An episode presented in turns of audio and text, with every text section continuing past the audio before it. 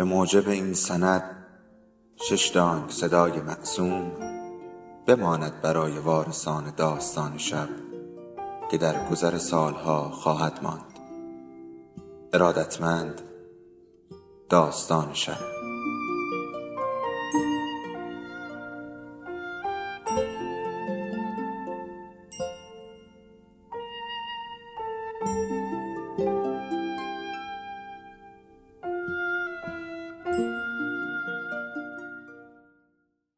یکی بود یکی نبود.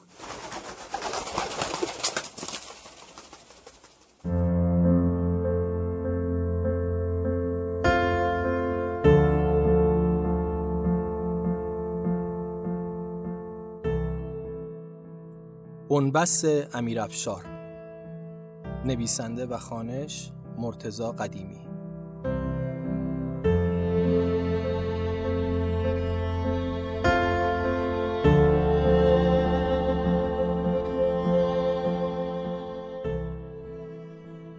مسربو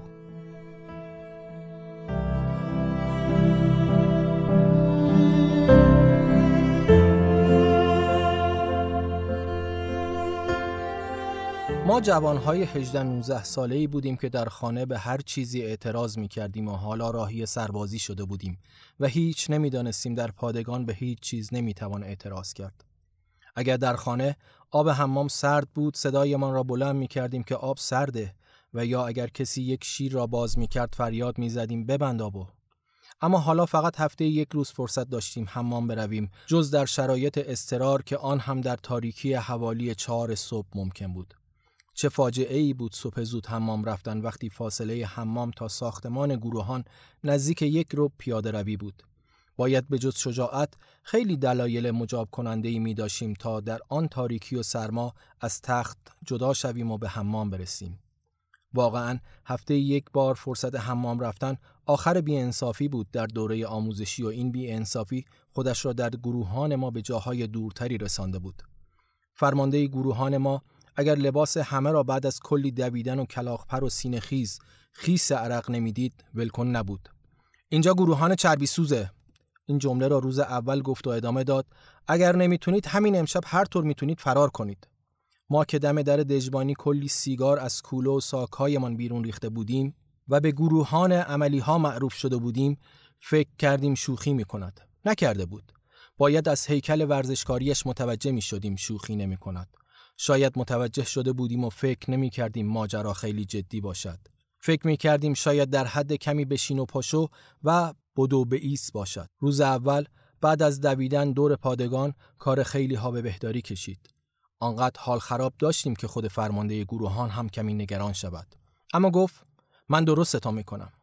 فکر کردیم شاید شلش کند. نکرد.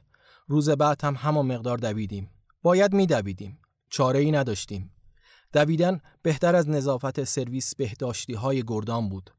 بعضی ترجیح دادن نظافت کنند تا بدوند.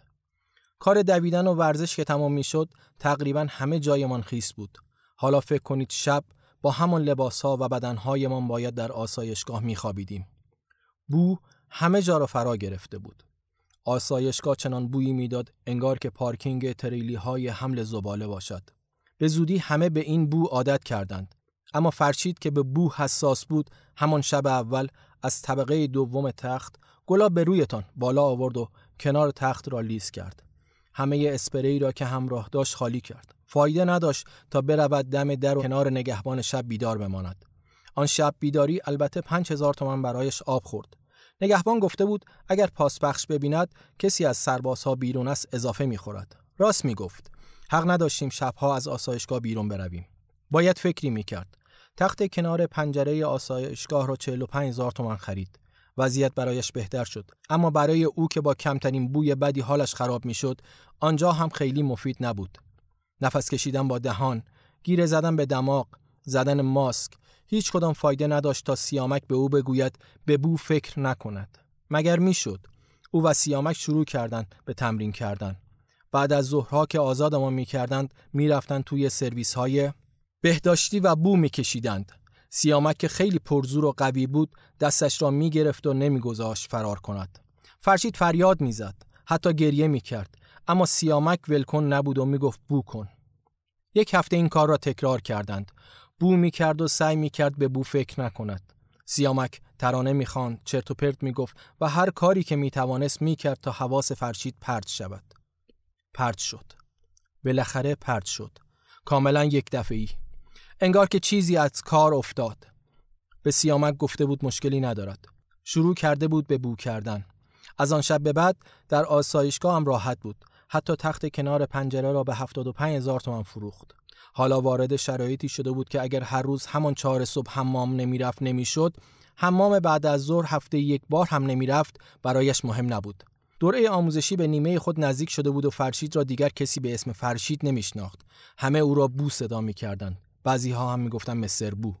آرام آرام شرایطش به گونه ای تغییر کرد که دیگر نه با کسی حرف می‌زد و نه به چیزی توجه می‌کرد. تا اینکه رفت معاف شد. سیامک که از خانوادهش خبر گرفته بود گفته بودند در بیمارستان روانی بستری است. انگار چیزهای بیشتری هم گفته بودند. سیامک بغض کرد و نگفت چه گفته بودند.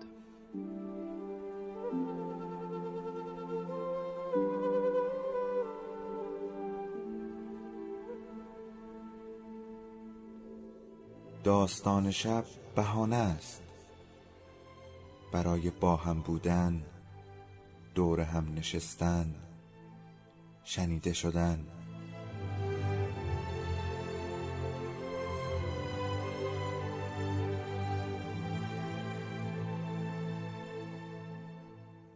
صدای افسانه ها رو میشنویم.